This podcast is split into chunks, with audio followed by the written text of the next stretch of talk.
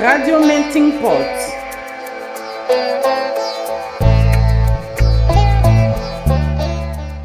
Ciao Federica e grazie per la tua disponibilità.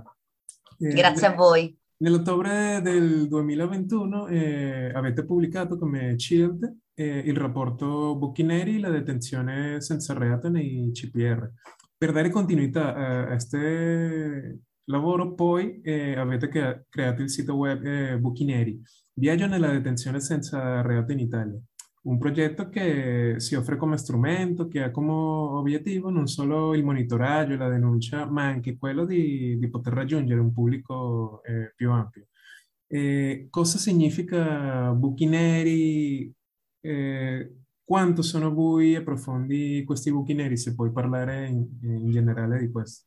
Sì, allora, anzitutto buongiorno, eh, grazie per l'invito. Eh, noi abbiamo pubblicato appunto questo rapporto eh, da parte della Coalizione Italiana Libertà e Diritti Civili nell'ottobre eh, del 2021 e abbiamo deciso di ehm, intitolarlo Buchi neri, la detenzione senza reato proprio perché diciamo, questa immagine dei buchi neri eh, ci sembrava rappresentare bene quello che è il sistema della detenzione amministrativa all'interno di questo paese, ossia un sistema davvero impenetrabile, anche diciamo, di, difficilmente accessibile per la società civile, da cui eh, non riusciamo a trarre informazioni ed è un sistema che peraltro va avanti da ormai 24 anni. Noi sappiamo che eh, diciamo, con la legge turco-napolitano, quindi con la legge numero 40 del 1998, 2018 è stata introdotta per la prima volta la possibilità di trattenere lo straniero in attesa dell'espulsione. In questi due decenni eh, diciamo che sono, mh, si sono modificate le denominazioni no, di questi centri,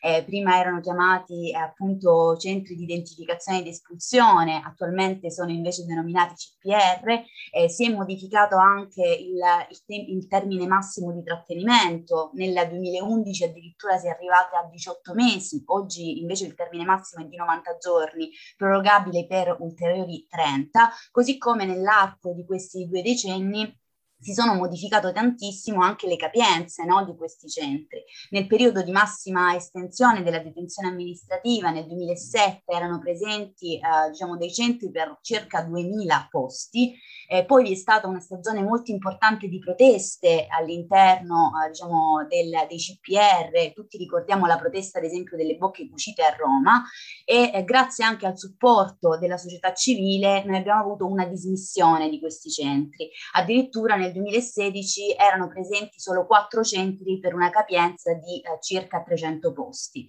Poi cosa è successo? Che con il decreto sicurezza di Minniti nel 2017 si è dato poi nuovo vigore alla detenzione amministrativa e di fatto noi attualmente abbiamo circa 10 centri per una capienza di 1100 posti. Quindi nell'arco di questi due decenni sono cambiate molte cose, quello che però non è cambiato è lo stato di eccezione che caratterizza la detenzione amministrativa nel nostro paese, che davvero rappresenta un portofranco dei diritti, anche dei diritti costituzionali, con l'impossibilità appunto tanto per la stampa quanto per le associazioni della società civile di accedere all'interno di questi luoghi e con delle informazioni che ci vengono date solo magari da alcuni rapporti che vengono fatti da alcuni parlamentari supportati da alcune associazioni o dal garante dei diritti delle persone private della libertà personale. Però Gustavo per rispondere alla tua iniziale domanda domanda questi buchi neri sono davvero profondissimi e diciamo in questo momento vi è la necessità di eh, aprire anche no, questi posti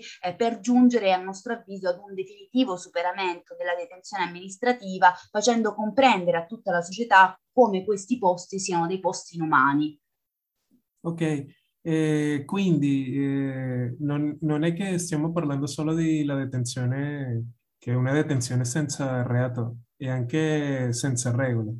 Eh, questo perché nei centri vengono trattenute persone che in teoria non dovrebbero esserci lì, in questi, in questi posti, ma anche perché se questi centri servono eh, veramente per facilitare il, il rimpatrio in base ai dati, in realtà non è così. Puoi approfondire su questi aspetti? Sì, allora diciamo che eh, anche quando i tempi di trattenimento eh, avevano raggiunto i 18 mesi, quindi nel 2011, comunque si riusciva a rimpatriare solo il 50% delle persone trattenute nei CPR. Questo cosa significa? Ed è un dato che diciamo, si assesta anche rispetto al 2020 e al 2021. Questo cosa significa? Significa che eh, l'altro 50% delle persone sono state trattenute in maniera del tutto illegittima, senza la concreta possibilità di essere rimpatriate.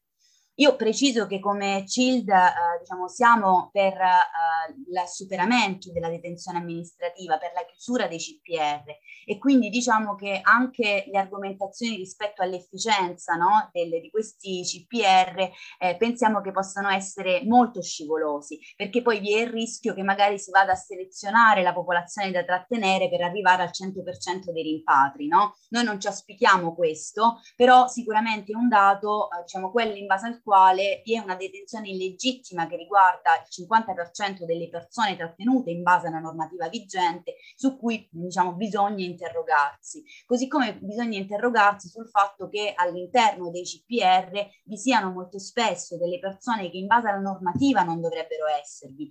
Ad esempio nel CPR di Roma nel 2020 sono stati trattenuti in maniera illegittima 19 minori che secondo la normativa non dovrebbero essere presenti in questi luoghi, così come molto spesso vengono trattenute delle persone che hanno gravi disturbi psichiatrici, che hanno alcune patologie come il diabete, come eh, appunto la dipendenza da, um, da sostanze stupefacenti, eh, che non potrebbero appunto uh, stare all'interno di questi luoghi. Ma quando parlavi, no, Gustavo, della uh, detenzione, oltre che senza reato, anche senza regole, a noi viene in mente anche un'altra cosa che abbiamo scoperto andando a, a fare questo rapporto, no?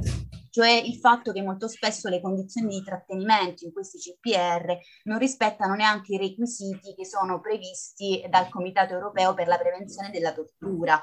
Eh, noi, ad esempio, nell'andare a, a, redigere questo rapporto, abbiamo eh, visto come nel CPR di Torino eh, vi siano dei locali di pernottamento di 20 metri quadri in cui devono essere trattenuti fino a 7-8 detenuti, ok? Quindi senza il rispetto di quel minimo di spazio vitale richiesto anche dalla Corte europea dei diritti dell'uomo, con addirittura la presenza di bagni a vista all'interno dei luoghi di, eh, di pernotto, senza eh, diciamo, la presenza di porte. Questo significa che nei CPR i trattenuti sono costretti letteralmente a dormire a fianco al bagno turco in delle condizioni davvero inumane. Quindi quando si parla di detenzione senza regole, eh, diciamo, possiamo sicuramente evidenziare come non siano rispettati i diritti fondamentali delle persone presenti all'interno di questi luoghi. Ok, c'è eh, un altro eh, elemento molto problematico, che è quello della, della tutela della salute fisica e psicologica, che secondo eh, abbiamo visto è gestita per, anche per, per privati. Eh, ci sono molti casi di persone vulnerabili puoi fare il, il, il focus su, su, questo aspetto? Sì, allora questo è un tema molto importante ehm, che bisogna rimarcare tantissimo, cioè all'interno dei CPR, eh, Gustavo, c'è un unicum rispetto agli altri luoghi di privazione della libertà, cioè il fatto che la sanità sia affidata ai soggetti privati, cioè agli enti gestori a queste grandi multinazionali molto spesso eh, che oltre a dover gestire la struttura vanno anche a dover dare l'assistenza sanitaria alle persone presenti.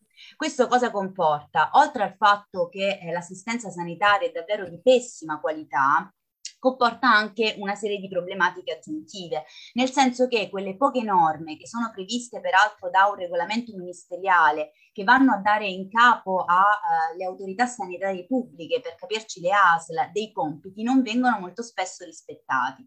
Come tu dicevi, una persona prima di entrare all'interno di un CPR dovrebbe avere una uh, visita medica di idoneità al trattenimento che in base alla normativa dovrebbe essere effettuata dalla ASL territorialmente competente. Questo perché eh, bisogna garantire delle necessarie esigenze di imparzialità nell'effettuare questa visita.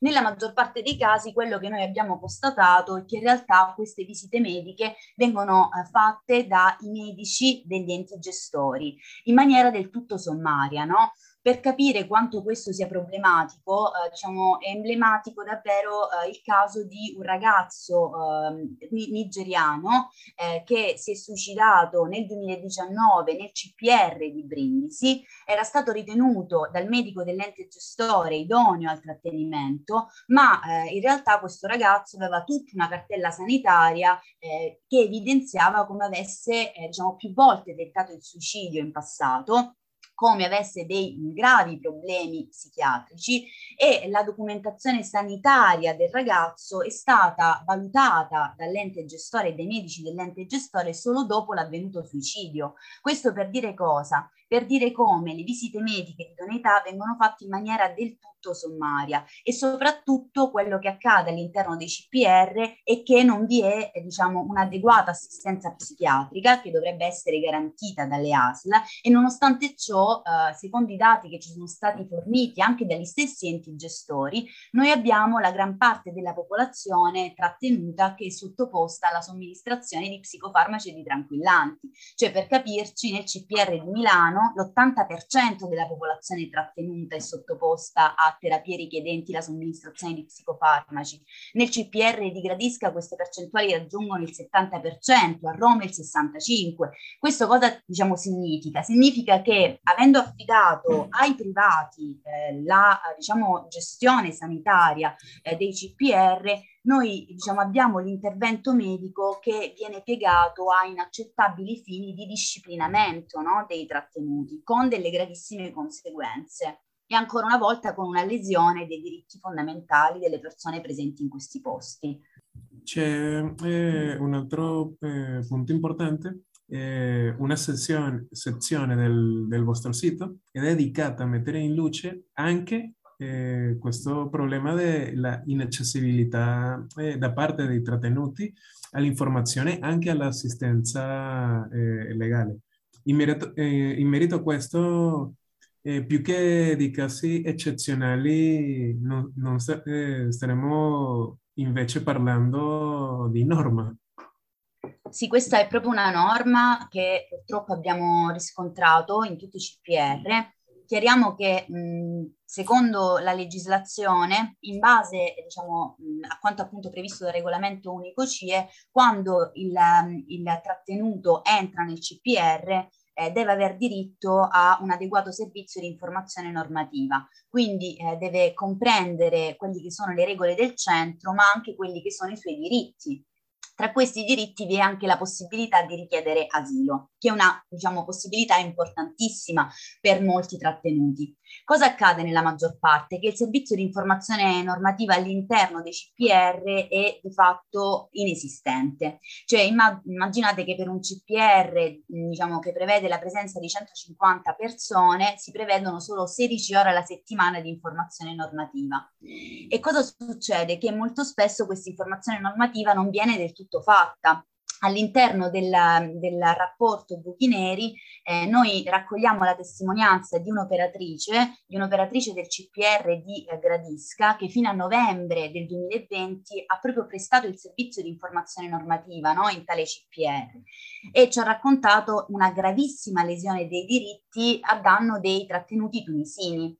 Eh, cioè lei ci ha raccontato che mh, diciamo giornalmente arrivavano anche 20 eh, persone provenienti dalla Tunisia nel, nel, nel CPR che nell'arco di due o tre giorni venivano rimpatriate e che loro non avevano possibilità di fare un colloquio eh, con questi ragazzi e quindi non avevano neanche possibilità di evidenziare come avessero diritto alla possibilità di richiedere asilo. Eh, e, quello che succedeva era di fatto un rimpatrio che avveniva in maniera del tutto illegittima, fatto a, in fretta e in furia, solo appunto per eh, diciamo, giustificare eh, diciamo, quella che è eh, la efficienza del sistema. No? Quindi noi abbiamo avuto sicuramente in questi mesi delle gravi lesioni dei diritti eh, dei cittadini tunisini che sono diciamo, la popolazione straniera più rimpatriata eh, in questi, in, questi, ultimi mesi. O, accanto alla mancanza mancanza di informazione normativa che quindi gioca un ruolo fondamentale, noi abbiamo delle sistematiche lesioni del diritto di difesa dei trattenuti. Anzitutto, eh, diciamo, mh, dal punto di vista proprio strutturale, E I colloqui che i difensori fanno all'interno dei CPR molto spesso avvengono alla presenza delle forze dell'ordine, quindi non viene neanche diciamo, il rispetto di quella riservatezza che è necessaria quando si fa un colloquio con il proprio legale. Eh, inoltre noi abbiamo diciamo, le udienze di convalida e di proroga del trattenimento che sono affidate al giudice di pace, cioè alla magistratura onoraria, un giudice che solitamente non può decidere sulla libertà personale dei cittadini se non per gli stranieri trattenuti nei CPR. Ma noi abbiamo anche, diciamo, tramite, eh, tramite delle testimonianze di alcuni avvocati, evidenziato delle gravi lesioni anche qui del diritto di difesa, in particolar modo all'interno di alcuni CPR, come il CPR di Palazzo San Gervasio, in cui i trattenuti vengono privati in maniera legittima del proprio telefono cellulare nel momento in cui entrano in, questi, in questo luogo e addirittura non gli viene data la possibilità di parlare al telefono con nessuno fino a dopo l'udienza di convalida. Quindi loro possono mettersi in, con- in, contatto col proprio avvocato di fiducia solo dopo l'avvenuta udienza di convalida, senza la possibilità di eh, poter essere difesi eh, dal proprio legale che magari potrebbe produrre in giudizio della documentazione che servirebbe per evitare la convalida. Ok? E anche qui parliamo di una grave lesione, eh, diciamo, di diritti costituzionalmente garantiti. Quindi il dato di fatto è che il sistema della detenzione amministrativa si caratterizza per una serie di stati di eccezione, no? per un'extraterritorialità sanitaria con l'assistenza affidata ai privati, per una lesione sistematica del diritto di difesa e del diritto di informazione normativa, per delle condizioni di trattenimento indegne. Ed evidentemente la battaglia che bisogna fare è una battaglia volta a diciamo, anzitutto eh, rendere queste informazioni di dominio pubblico. infatti siamo contenti di essere qui oggi perché è importante diffondere no, queste notizie e far capire la barbarie di questo sistema. E, e diciamo, la battaglia più generale, l'obiettivo più generale che ci proponiamo è appunto quello poi di arrivare alla chiusura di questi luoghi che purtroppo oramai da 24 anni sono presenti nel nostro paese. Ok, eh, per chiudere, eh, se, se, la gente ha voglia di, di, approfondire riguardo a questa situazione gravissima, puoi dirci dove possiamo trovare queste informazioni sul sito web? Certo. anche inter- interessati in, in incorporarsi eh, a questa lotta di denuncia contro questi centri? Assolutamente, grazie Gustavo per questa domanda. Allora, mh, noi abbiamo pubblicato un rapporto che si trova sul sito Buchi Neri. Eh, nel sito Buchi Neri, diciamo, potete trovare anche diverse interviste fatte agli operatori eh, del, del, settore, ad avvocati, a, a ex trattenuti che abbiamo intervistato, così come potete trovarci anche eh, diciamo sui social, quindi seguire eh, le pagine della Coalizione Italiana Libertà e Diritti Civili su Facebook, su Instagram, su Twitter. E, ehm, e sicuramente il nostro intento è quello di eh, arrivare ad una nuova pubblicazione del rapporto nel 2022, stiamo già cominciando a raccogliere dati e informazioni, ma l'obiettivo che ci stiamo proponendo quest'anno è di entrare nei CPR, quindi stiamo tentando in tutti i modi di poter accedere in questi luoghi, di poter raccogliere ancor più le testimonianze di chi è stato trattenuto, perché è importante che le persone che hanno passato questo inferno possano avere il giusto protagonismo e siano anche loro a denunciare le condizioni inumane che hanno dovuto subire. Quindi, insomma, ci auspichiamo eh, che sempre più persone si possano interessare a questa tematica e possano no, unirsi a questa battaglia per la chiusura dei CPR. Grazie mille. Grazie a te, grazie a voi per il bellissimo progetto. A presto.